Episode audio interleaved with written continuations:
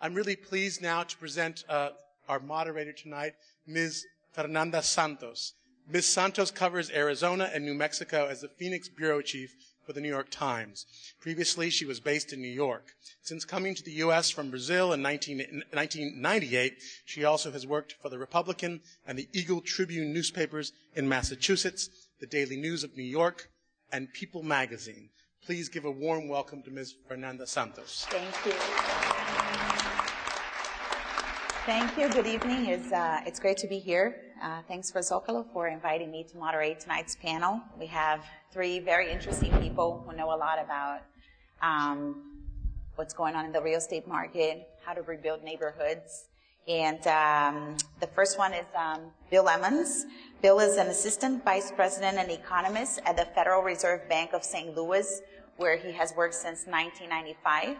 He conducts policy analysis and he speaks frequently on topics including the economy, housing and mortgage markets, banking, financial markets, financial regulation, and household financial conditions. He also serves as an adjunct professor of finance in the John M. Olin Business School at Washington University in St. Louis. I was telling him that foreigners always mix things up, so I wanted to make sure that I pronounced the school's name correctly. Thank you. um, then we have Deirdre Pfeiffer. Pfeiffer? Yes. Um, is an assistant professor in the School of Geographical Sciences and Urban Planning at Arizona State University. Her scholarship focuses on housing strategies to meet the needs of our aging and diversifying society, the outcomes of the foreclosure crisis, and the relationship between urban growth and ra- racial equity, which is a really interesting uh, area of expertise. Then we have um, Graham Williams. He's the CEO of Mortgage Resolution Partners, a community advisory firm working to stabilize uh, local housing markets and economies by pe- keeping as many homeowners with underwater mortgages in their homes as possible. Previously, he was senior vice president and director of residential lending at Bank of America.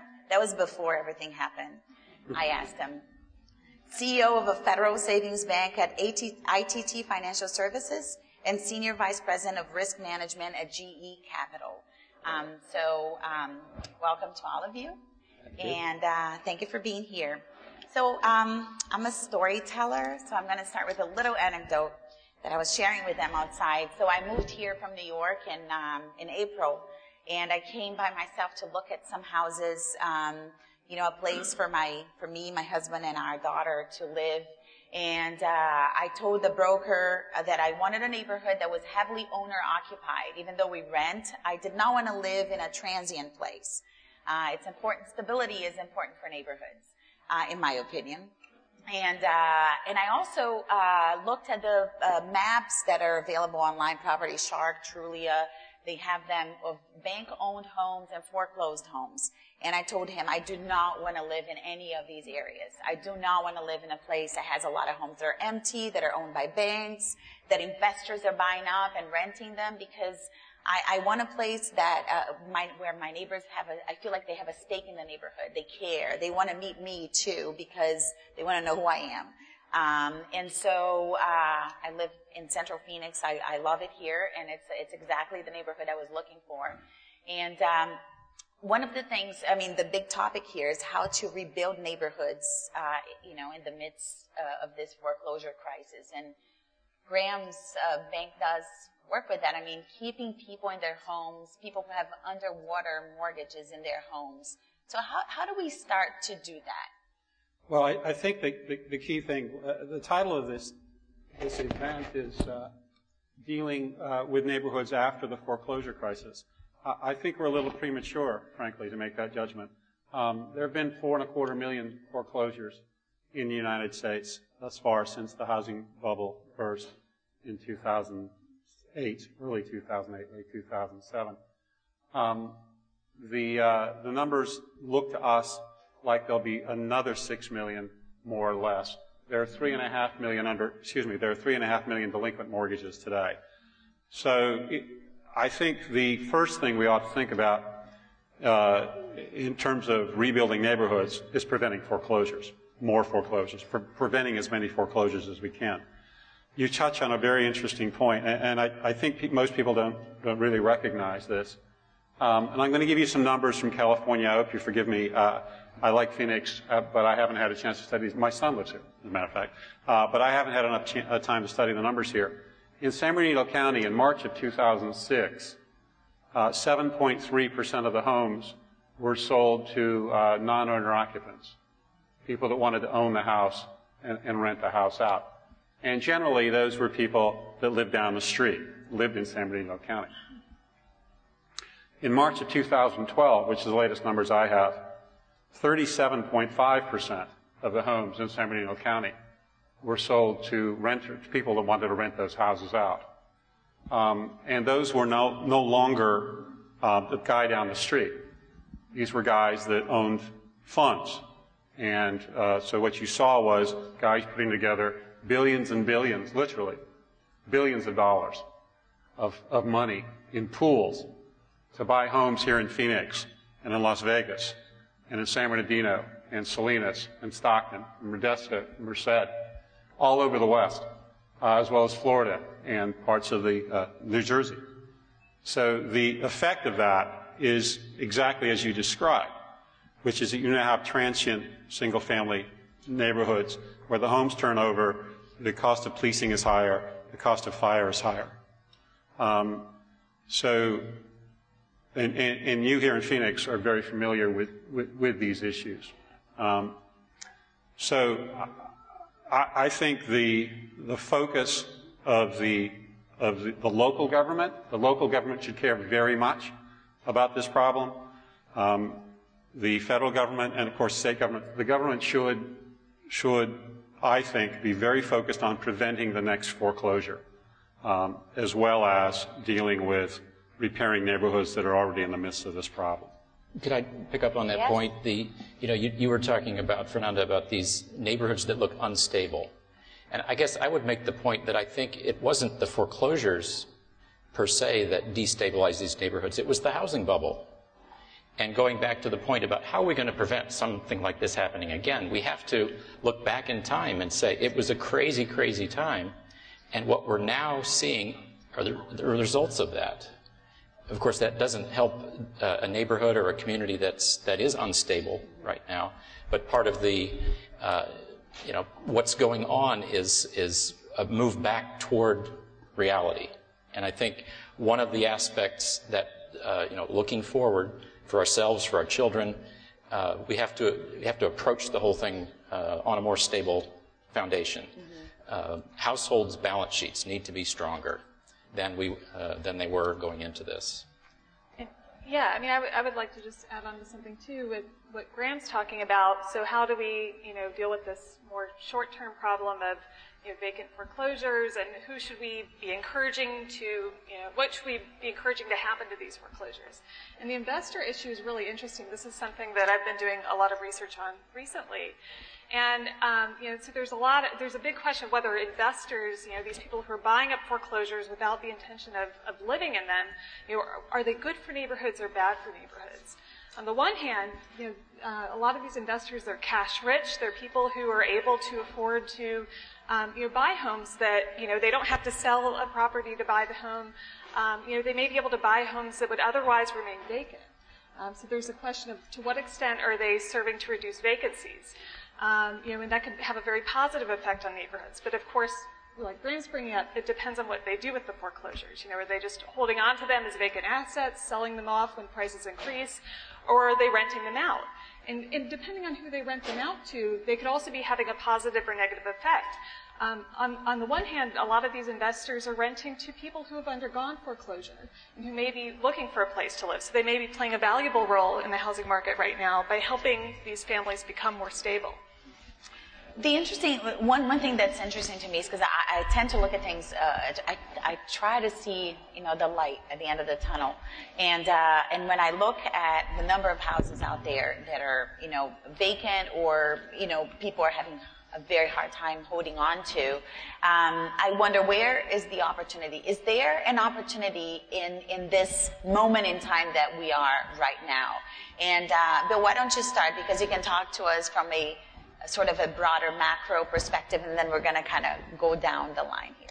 Well, maybe first, uh, you know, certainly there are people who benefit from lower house prices, young people who are going to be first time home buyers. Mm-hmm. Or someone who's, uh, say, moving up to a more expensive part of the market. Lower prices are, of course, a benefit mm-hmm. to them, counterbalanced by the people who took those losses. Uh, so it's, it's not, you know, it's not that everybody uh, wants high prices or low prices. Now, from the standpoint of the economy overall, kind of going back to what I said before, what we really want is house prices that rise kind of along with, with incomes. That, that's a sustainable pace of growth. And that's, that's what we forgot in the, in the boom, in the bubble. And so if, uh, you know, the, the good news is, like you, Fernando, I want to look for the, the positive. If we can learn from this experience and say it's crazy when we see prices doubling in a couple of years, and uh, you know have have more moderate price increases, that would be the basis for for uh, solid homeownership going forward. The bad news is that there's some evidence that areas of the country that have had big booms and busts before tend to repeat it. Phoenix is one example, right? California, too. So, for example, um, a contrast uh, California versus Florida uh, California had had a, a, number of cycles of big booms and then busts. And Florida had been much more moderate for a number of years. Florida then, and Phoenix, Las Vegas, other areas, got caught up in this crazy boom in the, uh, in the last decade or so. And so, you know, we can keep our fingers crossed that this pattern doesn't hold. That those, uh, you know, that it's kind of a, almost a, a social memory that people uh, get used to it and then uh, create it again. Because it just seems, I think today, most people would agree, it's just a destructive cycle. Yet, a lot of people, when they go out looking for homes, still have in their minds that a home is a great investment. It's a great way to make money. We can buy a house and sell it in two or three years and make a lot of money on it, especially because of what just happened recently. So, how much of that plays a role? I mean, it, it almost seems to me that in addition to changes in the economy, we need a, a, change of mindset among people in the way they look at their own finances and the way they look at the value of home ownership. Well, uh, let's talk about housing as an investment for a moment. If you put 20% down on a house and it goes up 4% a year, which it did from the end of World War II until 2006, that's a 20% annual return on your investment. That's a great investment. The question is, of course, how, how, much volatility is there in the market, and is that, is, that, is that stable over long periods of time? And you should never have too much of your equity in, in the housing market. Uh, I'll tell you who thinks it's a really great investment now.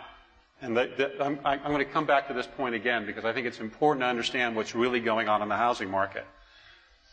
There were many, many loans, home loans made in the United States in 2006, 2007 that went into things called private label securities.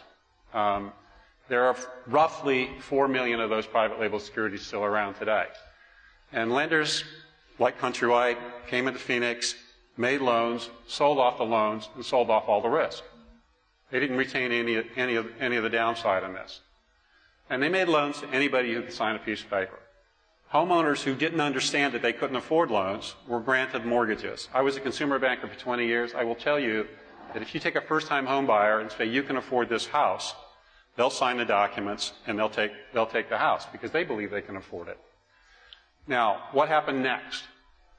They, there was continued lending into this market. The housing bubble occurred. It was, it was driven by money. And then the housing market collapsed. Now the housing market collapsed. What's this, what's the, these same guys, what's their solution? Well, let's, you know, let's go through the foreclosure process. Let's just throw everybody out of their houses. Right? I mean, that's, that's what's gone on. They loaned into this, created a housing bubble, and now home, home values have gone down. And this was an extraordinary event. Never before, ever, had home prices gone down in the United States across the board. They'd gone down in Houston, they'd gone down in LA, they'd gone down in different markets at different times, Florida, volatility in single markets. This was extraordinary home prices collapsed nationally. So there are 52 million mortgages in the United States, per my, per my most recent count. The objective of the guys who are doing, who, who loaned you, who loaned you that money, and are now, they'd like to buy 4 million houses. That number's published. right? Four million houses, one of the biggest bond managers in the world would like to buy four million houses. It's not because they think invested in, houses in, Phoenix is a, is a bad idea. These are not guys who buy at the top of markets. These are guys who buy at the bottom of markets. If you want to help start things to get better here in Phoenix and everywhere else that's, that has been affected and will continue to be affected, the dialogue can't be, oh my goodness, the only way out is foreclosures. The dialogue has got to be, at least in part, about how do you prevent foreclosures. And I'd like to encourage everyone in the audience to think about whether or not it's absolutely necessary to have somebody who, whose home value collapsed, whether it's necessary to throw them out of the house and put them in a rental, and then have somebody else come and rent their house. Maybe, maybe there's a way to keep everybody in their own house. And that's, that's what I think people in general need to think a lot more about. So that's the ideologue in me coming out. That's, that's the end of, end of that. So. And I wanted to bring Deirdre into the conversation because of the specific, um, uh, one of the topics that, you're, um, that you research, uh, the issue of racial equity uh, in housing. And um, again, in in the looking on the sunny side of life uh, attitude. Uh, you know, one can look at these vacant homes and, and these uh, houses that are bank owned these days and see opportunity for mixing of neighborhoods. Mm-hmm. I find, you know, having lived in New York City 10 years and, and having owned a uh, a home there, um, an apartment, um, that housing is is one way that uh, very easily can segregate people because home prices determine obviously who can buy, you know, what families can buy those homes. And more commonly you would have Caucasian families have more money, you know, poor people in this country, as in most of the world, are people of color. So, um, how do you take that, or what is in your area of study that you have uh, come across that can uh, maybe there are cities that are already doing that or groups that are thinking about it? How to take this and seize this opportunity to um, uh, diversify neighborhoods or cities entire cities well yeah and I'll, I'll speak to two kind of opportunities that exist for this uh, in the foreclosure crisis. First, though, it's important to understand, you know, what determines your ability to be a homeowner. A, a big part, you know, is the wealth that you have. You know, your ability to make this down payment. Um, there are tremendous um, gaps across race and ethnicity in terms of wealth in our country. Uh, the latest numbers I saw, which were from the Pew Center, uh, you know, the typical non-Hispanic white household in this country has an, a, a, net worth of about, you know, close to $200,000. The typical Latino African American family has a typical net worth of around uh, $5,000. You know, so huge gaps in the ability, um, you know, to afford housing. So on, on the one hand, um, you know, an opportunity that comes out of this foreclosure crisis. So, you know, we're seeing, you know, values, um, you know, at record property values at record lows around the country, prices at these record lows, um, interest rates at record lows. Um, you know, this this could be an opportunity for households of color who are renters right now, so they don't have to sell a property to move into homeownership. And I've done some research in Southern California looking at what's happening to foreclosures, uh, particularly in Latino communities in Southern California. And what I've found is a lot are being bought by investors, which is something we're, we're talking about. But the other group that's buying up these properties are Latino families, people with Spanish surnames in the region. So you wonder, you know, is this providing an opportunity, you know, for some people who wouldn't ordinarily get into homeownership? So the other, and you could see how, again, prices being very low in more middle income neighborhoods, um, places where the typical home price was in the 300,000s, 500,000s in Phoenix at the height of the market. You could see a family, you know, that may have been a predominantly white community at that time. You may see a family um, of color being able to, to move in there for the first time. Um, on the other hand, though, with foreclosures being transformed to rentals, um, households of color are way more likely to be renters um, than to be owners. And so, in some ways, it may be a good thing that we see some of these, you know, predominantly, you know, homeowner communities having rentals in them for the first time because it provides an opportunity for people who would never be able to be a homeowner to take advantage of the good school systems that come in these communities. Um, the, the, other amenities. Right. So the, the flip side of that is that the studies that we've seen on, this topic indicate that transitional rental neighborhoods have exactly the problems you were trying to avoid when you bought in the neighborhoods you bought into. Um, the schools are generally not, not, as high quality. the police and fire costs are much higher, uh, and the crime rates are higher. Uh, study we did in San Bernardino County, the fire services were 41% higher for areas with high non-owner occupied single family. These are not apartments, non-owner occupied single families, uh, renter.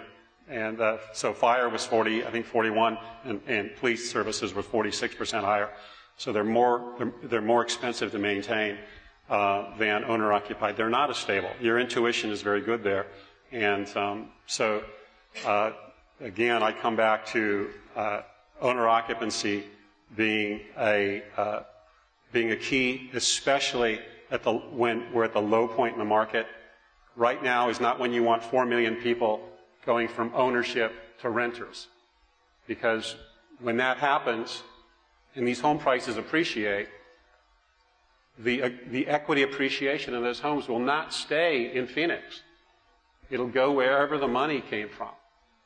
Um, so I understand, I, understand your point, but I think what, what argues against it is, is the, the, the, the lost opportunity families to rebuild equity in single family homes because they, they, 4 million of them have gone from from owners to renters. And I think that that's, that will be a crime if it happens.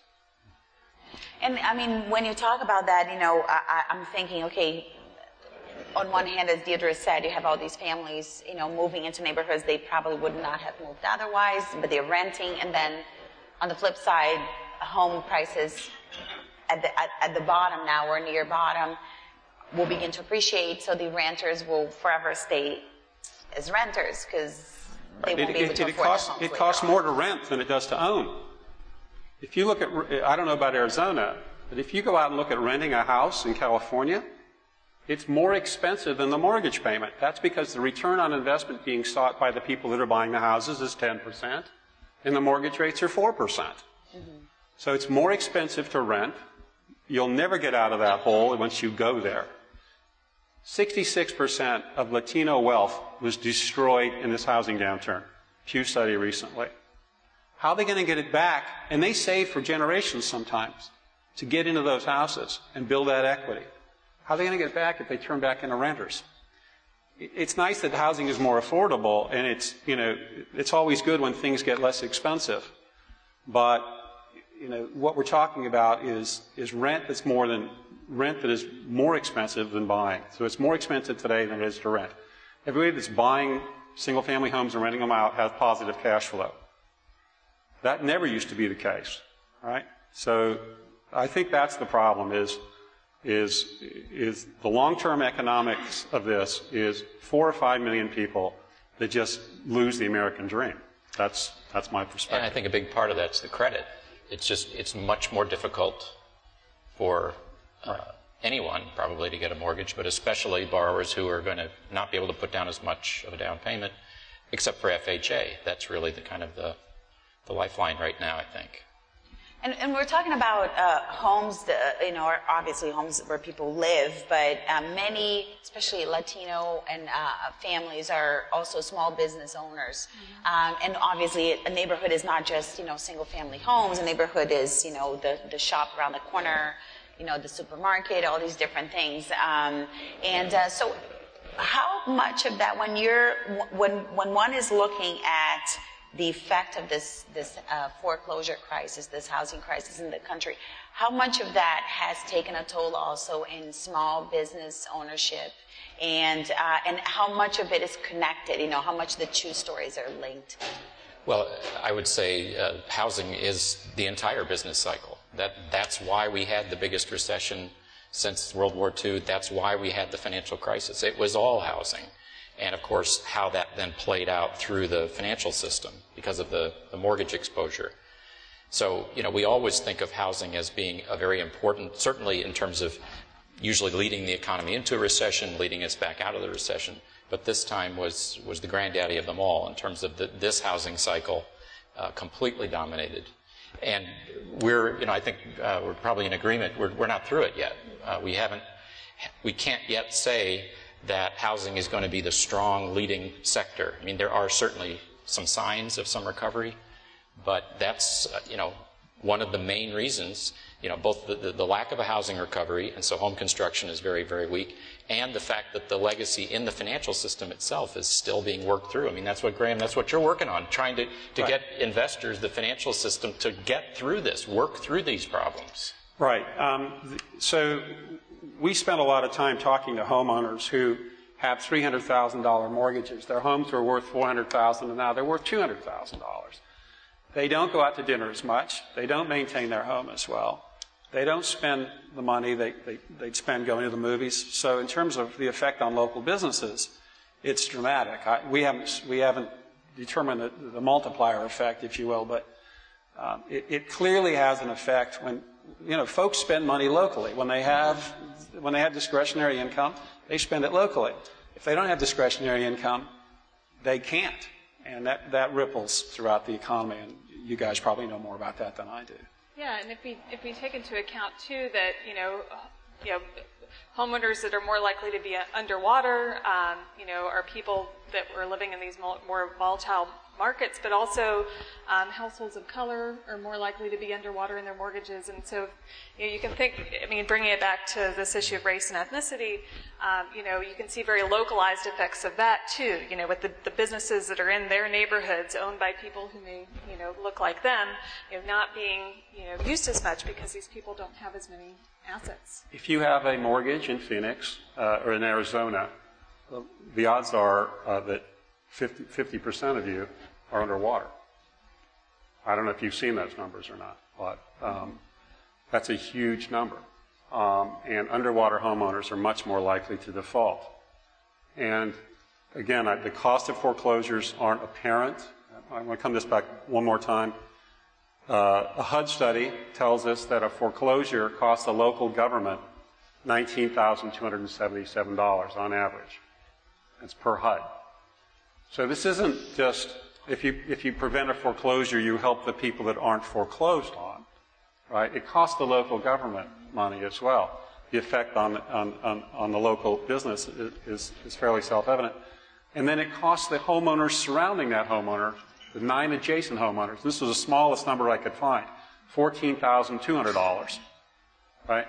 So that's thirty-four thousand dollar cost to the community. So if we are have a collective action that prevents foreclosures, some, part, some people, their response may be, well, why did, should he get the benefit of that? And the answer to me is, we're all getting the benefit of it because you just saved $34,000 in the community. So I think what's required here is collective action on the part of the community. The community is desperate, is, is being damaged. They have the deepest interest in this. And so that's, I, I, don't, I don't know where it's going with that. So but how, that's what is this collective action? I mean, what is it? We're talking about something like, like it, you know, it's something we should know, but I'm not quite sure what it is. What is it that we can do? Well, there was in 2008 legislation passed called the Troubled Asset Relief Program, mm-hmm. TARP, and that was primarily that became known as the bank bailout. The largest part of it was uh, addressing the financial system, but there was also a $50 billion piece that was directed to homeowners. It was supposed to do something like what the original intention of uh, the bank part was to to push the process through, get resolution, and uh, of that 50 billion, less than 5 billion has ever been spent. And I think one of the important things, though, to remember is that when the discussion, this, this began in the Bush administration, carried over into the Obama administration, when the discussion became serious about doing a, you know, a homeowner bailout, I think, Graham, you, you hit it on the head. It became politically radioactive. And in fact, the beginnings of the Tea Party were railing against, I don't want my neighbor, my deadbeat neighbor, to get my tax money. And so that original intention that there would be, and even $50 billion was not going to be anywhere close enough uh, to, to deal with the whole problem, but it ran aground because of these issues of fairness. So, I mean, in a sense, the collective action, uh, you know, if you're looking for someone to blame, we have to blame ourselves. We could not agree how we, we would address this collectively. But on, on, a more local level, like in the Phoenix region, you know, we have seen collective action. Um, early on, um, you know, right after foreclosures started picking up, Um, LISC got the local initiative support um, corporation got together with a bunch of nonprofits, um, started to coordinate housing counseling. We saw the Arizona Foreclosure Prevention Task Force come about. That was 2008. Um, you know, so nonprofits and um, you know other housing market actors getting together, figuring out how do we coordinate housing, you know, homeowner counseling. You know, so that's an example of, of collective action happening on a citywide level. On a more neighborhood level, I don't know if I've seen anything. You know, like what Graham, you were kind of moving well, towards. Well, there. So yeah, I'm not going to I'm not going to sit here and promote our program. And we, we, we, we work with communities and we advise them uh, when they hire us, how, how, to, how to act locally and what, what they can do. Uh, I think the important, the important point is that the exist, there are 15 federal programs that have been introduced since, that I can count, since, the, uh, since, since 2008. 15 federal programs. Um, there are, um, there, there, and they, those programs help people who have bank loans and they have Fannie or Freddie loans and they've been somewhat effective. Um, but I think the uh, I think the, the, the, the, key issue to keep in mind is that when a, a lot of where these monies go is to reduce interest rates on loans. So if you have a 6% mortgage and you apply for a, a modification, maybe you can get the, the mortgage down to 2%. But you still have a $300,000 balance and you still have a $200,000 house. So local action needs to address the core driver of foreclosures. It's not affordability. It's not lying on a mortgage application. It's not, well, the bank made the loan and, you know, who, who was to blame here? The key issue is the housing market collapsed. Now you've got $300,000 mortgages on $200,000 houses you have to get the principal down below $200,000. Now in California, TARP money, $1.7 billion of TARP money went to Cal HFA, this housing finance agency in California. They have a program. If you're a lender, if you own a mortgage, if you own a mortgage, they will pay you $100,000 if you own a mortgage if you reduce the principal on the mortgage by $100,000. They'll write you that check if the homeowner's distressed. So think about that. Bank owns a mortgage, but they've only been able to put out 500 million of 1.7 billion dollars. And there are a lot of underwater mortgages in California. So part of it is the mechanisms and the incentives aren't aren't aren't aren't effective. Um, and but you all should think about focusing on principal reduction if you want to prevent foreclosures. Otherwise, the modifications just don't work. If anybody here's got a modified mortgage, I'm sure they felt great for about three months when their mortgage payments went down, and then they realized they were going to be underwater for the next eight years, which is, which is a horrible feeling. Yeah. I agree with both of you, Deirdre. I think those, those kinds of programs are absolutely essential. And Graham, you're right. Principal reduction is, is the only way to get through this. But I guess I would point out that we, we have not agreed on who's going to pay for it. Uh, calculations that I did uh, not too long ago suggest that something like $3 trillion is what we would need to take the LTVs back to where they were before the, the crisis. And nobody's going to write a check for $3 trillion. Right. Right. I mean, it's it's clearly, uh, you know, especially because everybody's hurting, right? And we start thinking, where's that three trillion dollars going to? I can't even say so much money. You know, it's going to come from from from our pockets, right? And uh, and it's, it's very hard to think of giving away anything, especially when it's not really benefiting you, although given everything that you're saying, it, it does benefit. We, we would everybody. all be better off if we could agree how to do this. That yeah. was my point. That, that uh, you know, we, we bit the bullet and everybody hates it. It stinks that we bailed out the banks, but we did it. And now our financial system is stable. And it, it would stink to have a, a bailout of uh, some people who probably don't deserve it to be bailed out, but uh, we would all be better off if we could figure out how to do it. So, what if somebody owned a lot of mortgages and they had them on their books for $32 billion? Right? These private label mortgages that I was talking about. They had them on their books for $32 billion. That's with a face amount. Right? So think about that $300,000 mortgage times 100,000. Which Can't do the math, but a lot. right? So they have them on their books for $32 billion. But then they have a thing called fair market value on their books. And the fair market value on their books is $21 billion. So what's going on there? Is that part of that $3 trillion? And the answer is yeah, it is. Fannie Mae has 32 billion face of private label securitization loans on their books with a fair market value as of the third quarter of last year of $21 billion. They've taken the loss. The economics are there. The value of the house went down, the value of the bonds went down. So a lot of these losses have been taken, right? And if you went to Fannie, say you're a homeowner, you say, hey, listen, I'm a smart guy. I got a $300,000 mortgage, I had a $200,000 house. I'll pay you $160,000 for your mortgage, for my mortgage, because I think that's what it's worth. I did the math. That's what you show it on your books for. They would have to say, no, we're not allowed to sell it. Well, how about 5,000 of my neighbors come down and, and, and come to your, your, we'll go to bank, you know, we'll go to your bank and uh, the trustee, and we'll see the trustee, and 5,000 of them will march. And they'll say, no, we still can't do it. Tax laws prohibit it. Well, how about if my local mayor and my city council vote to buy that mortgage? Could you sell that mortgage to me for $160,000? Because you've got it written down to 160. We're not arguing about price. Would you sell it if you could? Well, I suppose I might. And that's the kind of collective action that city governments can take. They can approach bondholders and they can ask to buy those mortgages. And in Fannie Mae, for example, that 32 billion is written down to 20 billion, and a lot of those mortgages are worth less than the value of the homes. So if the mortgage is worth less than the homes, you know, that's great. Then you can refinance the mortgage, and, and nobody loses any money. So the losses have been taken. When home values collapsed, the losses got taken. So it's not all of that $3 trillion. Good. And there'd be a lot of arguments about what these loans are really worth, right? And do those people deserve it? And how's, who's going to finance this? And who's at risk? And all those questions. But those are the kinds of questions we ought to ask ourselves. These loans have been written down already.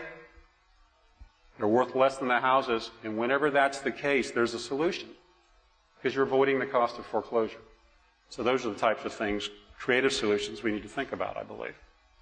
So, you know, it's interesting because um, periodically, uh, uh, as a reporter, you get, you know, reports from different analysts, scholars, uh, banks, talking about the recovery of the housing market. Um, you know, and we have all these numbers, less foreclosed homes in the market, less uh, uh, investors, so forth. I mean, a, a collection of numbers that seem to indicate um, that things are getting better. But hearing you all talk, it's, you know, there should be a lot of asterisks next to all of those statements, you know, with tiny type at the bottom that we should read. So, so how exactly should the average person, the folks who are here, me, interpret all these numbers that are coming out? And how should we look at the housing market as it stands right now? I, I guess the ideal, as I said, is that we would go back to the housing market being very, very boring. So when I don't want to write about it anymore, that's when. when that's when you know that the market is healed. Mm-hmm. When it's boring, where it, the house prices just go up about at the level of income growth. Mm-hmm. About as many homes are built as new people need to buy them. It's pretty easy to buy a house, pretty easy to sell a house. You don't make that much, you don't lose much. Mm-hmm. So I should be worried then that the You should be worried if you start Phoenix to see double-digit like, price increases okay. again. Yeah. And lots of new construction, mm-hmm. too much of it. Because that's what's mm-hmm. happening We're here, starting right? to see that now, yeah. Right, right. The fringes already. Yeah, and the sub, the same areas that where the foreclosure crisis yeah, hit very. They're going right back. Right. And it, I mean, you know, this brings up another issue. Are we just going to repeat this process all over, over again? Are we just going to be building in the same way, you know, building out on the urban fringe in the same way, putting out these neighborhoods, you know, from scratch where everyone buys into the neighborhood at the same time, everyone takes out a loan at the same time, all the houses are similar, everyone's taking out similar loans? Um, or are we going to think about diversifying too, the way that the, the way that we you know, build housing, invest in housing. Um, so yeah, there was an article, many of you probably read it, in the Arizona Republic just, what, yesterday, um, about how we're starting all over again, you know. And it was a great, it was great news. Yeah, it was great news, you know. Things are looking up. But then you look at those same places and gosh, I just saw, I remember seeing that picture four years ago as a poster child for the foreclosure crisis, you know, similar looking kind of area. Mm-hmm. So, you know, where, where do we go from here? We have to think bigger too, not just in terms of what we've been doing, but what can we do differently? I think that's a great point, Deirdre, that, which echoes something that you said early on, Fernanda, and that's the need for neighborhoods to be diverse. Mm-hmm. When you had, uh, as you said it exactly right, the people with the same, you know, maybe even the same parts in their life cycles, similar incomes, yeah. similar houses, similar loans, maybe same occupation, mm-hmm. occupational mix, ethnic, racial mix, and then when things turn the wrong way, then it just destroys the community. Mm-hmm. One last because we're running out of time and we're going to open up for questions. But uh, Graham, specifically, when you're talking about approaching, you know, city leaders, mayors, city councils to have them move and buy those those those loans. Um, you have, I'm sure, on the other hand, the pressure from uh, developers that are coming to them and saying, we're, we're buying this, you know, we're turning, transforming this empty lot into some beautiful community and so forth. How do you navigate that? Because on one hand, you're telling the city, you know, the message is don't, don't buy, I mean, don't, if it's too good to be true, it is too good to be true. On the other hand, cities also need, you know, jobs and, and, and tax base and all that. Well, okay, so foreclosures are the enemies of builders, right? If you understand what builders do, they build new houses. And if you're going to build a new house, it's got to be cheaper than the foreclosure, mm-hmm. or you can't build it. And that's why construction employment in Phoenix collapsed. So the same thing happened in Southern California. So preventing foreclosures is what builders love to see. If you can stop foreclosures, keep people in their houses, right? Then they can build new homes because the, the supply dries up, right? So the supply of new housing, available housing, becomes less, and, and prices will improve. So for, foreclosures are bad for um, for home builders, and preventing foreclosures is good for home builders and, and everyone else, for that matter. So. Uh, should we open up for questions? Yeah, we're going to open it up to all of you for questions. There are two of us going around with microphones. Jennifer's on that side. I'm on this side. Um, raise your hand and we'll pick you guys out. So just wait for us. We're going to try to get everyone's questions in. Please say your first and last name for your question. This is being recorded. It's going to be up on our website by tomorrow morning. You can share with all your friends and family who couldn't be here tonight. Um, Jennifer's got the first question over there. Hi, I'm Val Iverson. And I was wondering if we could talk, talk a little bit more about renters. Um, there was kind of this implied talk about how renters are bad. Renters are bad neighbors. Renters cause. I'm a renter. Crime. I'm a good neighbor. I'm a renter as well. that cause crime. Um, so I think if we can all talk in a language more about housing stability, having stable homes rather than whether you're a homeowner or a renter. I think that would be better for all of us talking about this foreclosure crisis. And so, following that a little further, uh, just a quick story, and then I'll ask a question. Um, the house that's catty corner for me is owned by an investor. There's been three um, families in there during this whole recession, but not because of the tenants. They all want to stay there. They love the neighborhood. They take care of the homes. They love the schools. They don't want to move their kids. But the investor keeps raising the rent and they have to move. So what can we do to protect tenants in all this foreclosure crisis? Well, I'll deal with it, the first point, and then maybe Deirdre, you can. So I should make the point very clearly that the problem is transitional neighborhoods, not renters. It just happens that renters and transitional neighborhoods go together. Not always. Listen, I didn't own a house until I was, you know, 24 years old. I never lived in a house. I rented my whole, you know, my parents rented forever. But so there's nothing wrong with being a renter, but transitional neighborhoods are expensive for police and fire. It's just the truth.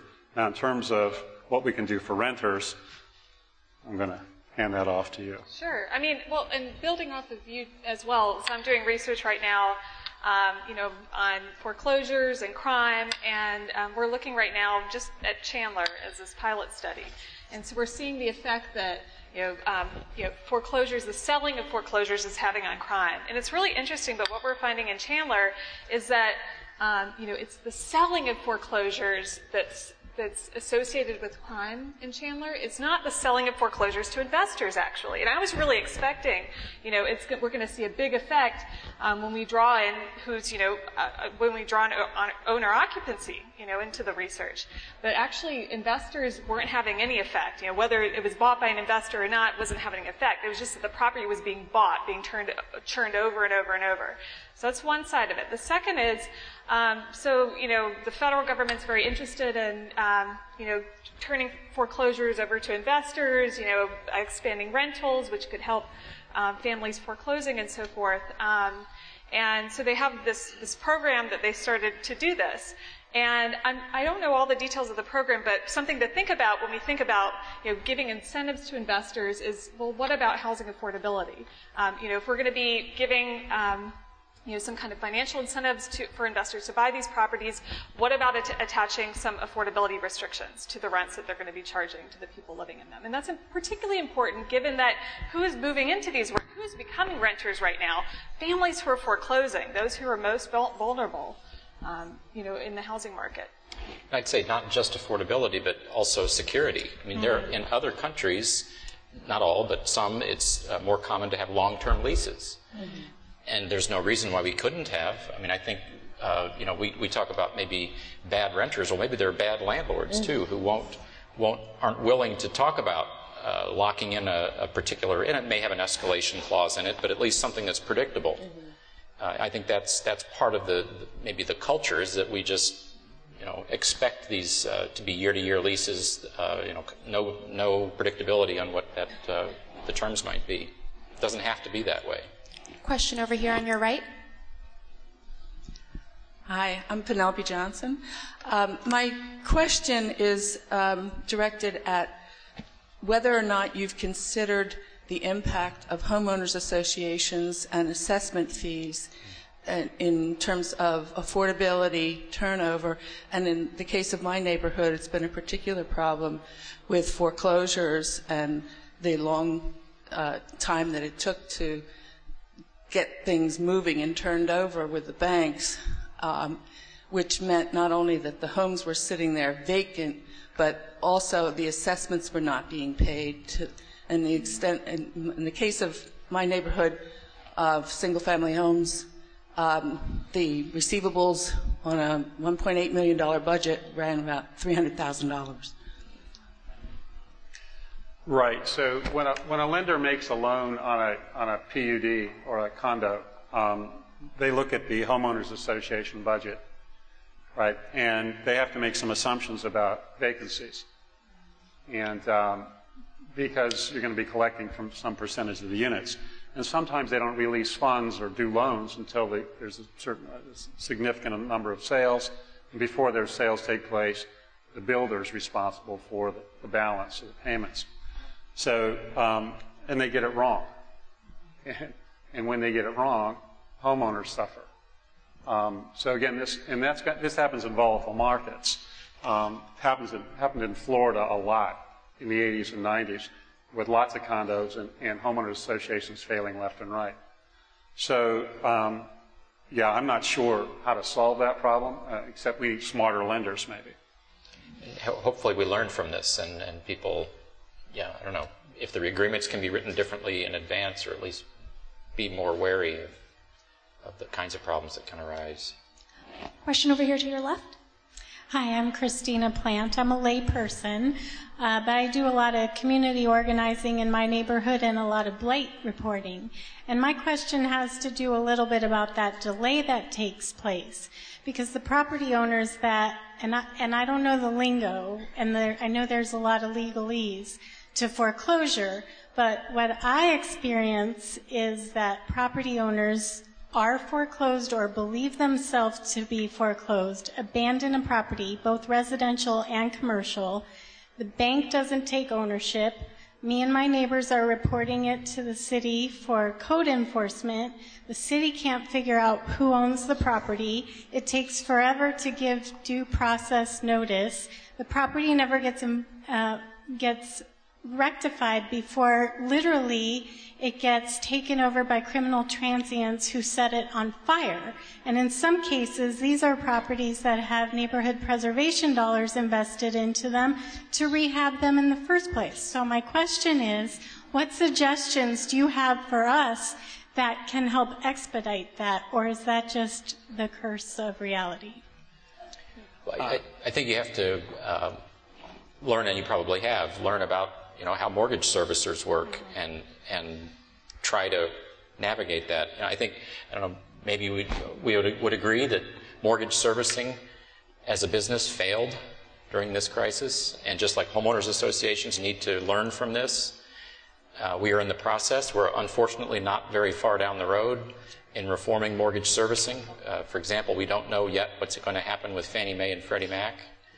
Uh, and uh, there have been some changes in the servicing business, but what you're describing is, is just, you know, that business model just doesn't work. Yeah, hasn't worked. I, I agree. I think there has to be, again, a community partnership, community organization, whether it's the city council or the mayor or somebody, that deals effectively with servicers, especially in a community the size of Phoenix. You guys are enormous, right? So you, you have, I think, if applied properly and the political will to apply it, right, two different things. Um, you have the ability to deal directly with servicers. I, we, we consult a very small, uh, very small community in Southern California, and uh, they have guys responsible for code enforcement and he doesn't let them sell any foreclosed properties until they're all brought up to code. Um, and so, and, and, and, he works, you know, he works with guys like at B of A and Wells and Chase and all the servicers, and is the voice for the community in trying to fix this problem. So, uh, it's a matter of political will, and um, you know, the, it's not ability, but again, the community should have a voice in this because the community is being affected deeply by these foreclosures. Um, when there's a foreclosure, uh, again, going back to Fannie Mae numbers, they say, well, $300,000 loan, how much do we get out of that loan when it's, when it's foreclosed? Right? Is $100,000. So uh, that's, that's what Fannie Mae forecasts. And it's, so it's a servicing problem. The investors are hurt as well. Uh, so if, I think effective community action, working directly with servicers, they'll listen to you. If, if, if your mayor picks up the phone, they'll listen to them. I mean, your question though also brings up this problem, this widespread problem of lack of data, you know, on who, you know, who the servicers are for the, first of all, what are the properties, you know, who are the servicers that are attached to them, you know, who, who owns the property at the end of the day. This is a widespread issue in the foreclosure crisis. Um, you know, it, we need to think about, you know, in terms of next ones that will come about, you know, how, how do we have a better data management system about these issues. So community organizations like you, you know, could take advantage of that and take, take these issues into your own hands. Um, and yeah, and the other issue though that your question brings up is partnerships with, you know, not just um, you know lo- local government, uh, planning department, neighborhood services, housing, but also police agencies too, and to getting all these people together in the same room to discuss these issues and to triage, you know. So while you're in the process of figuring out who owns, you know, who owns this home, you know, how do we, you know, um, you know, put sanctions on them so that they start maintaining it, if we deal with this problem of you know, crime coming about because of, the, because of these vacancies. The Dodd-Frank Act has a provision to do exactly what you're talking oh, about, is, is, to create a public you know, loan level data, database that can hopefully sort out those, those information questions. Very hopeful. Question over here on your right. Uh, yes, my name's Bill Zafer. I lost my house. I let it go. I saw financially it was not worth keeping. But I was wondering, I always look for solutions under the circumstances. I would prefer, I think all of us have a neighborhood where they own the homes. Has there been any discussion about a more, um, a pilot project where there's a moratorium on investors buying and using as rentals, but it ha- you allow the people that were foreclosed as long as their credit was not if it was ruined by the fact that they lost their home, and they pay their bills on everything else, and their debt ratio allows them to afford that home, and they can go into these neighborhoods, Could we possibly do that a, as a pilot project and take the data and information and, and if it's successful, then duplicate it? Right. So keeping people, the, central message is keep people in their homes, right? So think about this dance that's going on, right? People get foreclosed. You probably rented a house somewhere. Maybe that was a foreclosure. Why not just stay in your own home, right? So the that's that's a part of our program, and we think it's it's really important that people that are in circumstances such as you describe able to have the option to rent their house. That ought to be the first option the lender ought to look at. Mm-hmm. Is look, I don't. You didn't want to move. You would have rented that house, right? You didn't want to. It could cost you ten thousand dollars to pack up and move all your stuff and move somewhere else and dislocate your family. So, again, uh, these types of ideas um, are, are, are, are coming forward, and um, you know we we're putting them forward in other ours as well. But that's that's a, a particularly important program we think is keeping uh, keeping homeowners in their homes. I understand what you're saying, but my point is there's how many people lost their homes? Maybe seven, ten million people now can't buy a home because their credit's been ruined. Not, why not allow them uh, forgiveness, okay, and say as long as you've been paying your bills and you have a steady job, you now can qualify to get into this type of program. That's where I'm coming from. A rental, not, pro- rental program. No, not a rental. Well, if you you've lost your home and you're renting now, you've had your home foreclosed, allow them now to be able to afford to buy a home as long as they paid their bills and they qualify. Well, here's, here's a simple question. How many people in the room would default on their mortgage if it wasn't reported on their credit report? Now, you don't have to raise your hands, but I expect a lot of people would. And that's, I think that's the essence of the, the problem there is if it's not reported, you get, you get a whole wave of foreclosures. Next question on your left. Hello, my name is Derek Partridge. Um, I noticed before you talked about preventing uh, foreclosures as a great measure to help kind of uh, stabilize the market. Um, however, how do you, what do you feel about incentivizing home, home ownership? Um, do you think that that's a good thing or a bad thing? If that, if that was directed at me, um, any of whoever has the expertise or. You want to take that one? As an economist, that's an easy one. We should not incentivize anything, renter or homeowner. We should, we should, if we think that housing is important, and I do, then we should make the appropriate housing affordable for that family or individual. But it, it, makes very little sense from an economic standpoint to try to, to skew uh, from an overall efficiency standpoint. Now, there are certain parts of our economy who benefit a great deal from having a skew toward homeownership. But it doesn't make much sense from an overall perspective. Essentially, what you're saying is that if you can afford to buy, if it's within your means, it's that's great. the solution it's for you. It's great, but it should be a level playing field. Right. We shouldn't discriminate against renters. Mm-hmm. Well, and also the big incentives that we have, you know, the mortgage interest tax deduction, capital gains um, you know, taxes and so forth. I mean, a lot of research shows, who, you know, who's benefiting them. It's primarily, you know, upper middle, upper income households. It's not really lower middle, lower income homeowners that are benefiting from these programs at the end of the day that are reaping the greatest rewards. And so there's a lot of debate about, well, you know, can we get rid of the mortgage interest tax deduction then, you know, um, if it's primarily benefiting, you know, these upper income households. The other side of it, though, is it's really interesting in the classes I've been teaching at Arizona State. Um, you know, I've noticed a lot of the students, they're very wary about homeownership and becoming, you know, homeowners and, and, and, and, you know, they, they think of themselves more, you know, maybe as renters for the long term. And some of it may be just an age thing, you know, in your early 20s, you know, not a good time to be a homeowner, low income, being a student, so forth. But, you know, I keep wondering if, if we're in the middle of a sea change, if maybe um, you know, we're not going to be a society where, you know, being a homeowner is that stage in the life cycle that you must meet in order to fully become an adult or not, or whether we're going to be a society that's more accepting of renters in the future after this crisis. Because of people who are in my generation and, and somewhat younger, are, what our experience has been like, seeing how, how, how devastating going through foreclosure can be for somebody and how it makes you vulnerable. We've got time for one last question over here. I want to thank our panelists for being here, uh, enlightening us with such amazing discussion, and all of you for showing up um, and joining our conversation.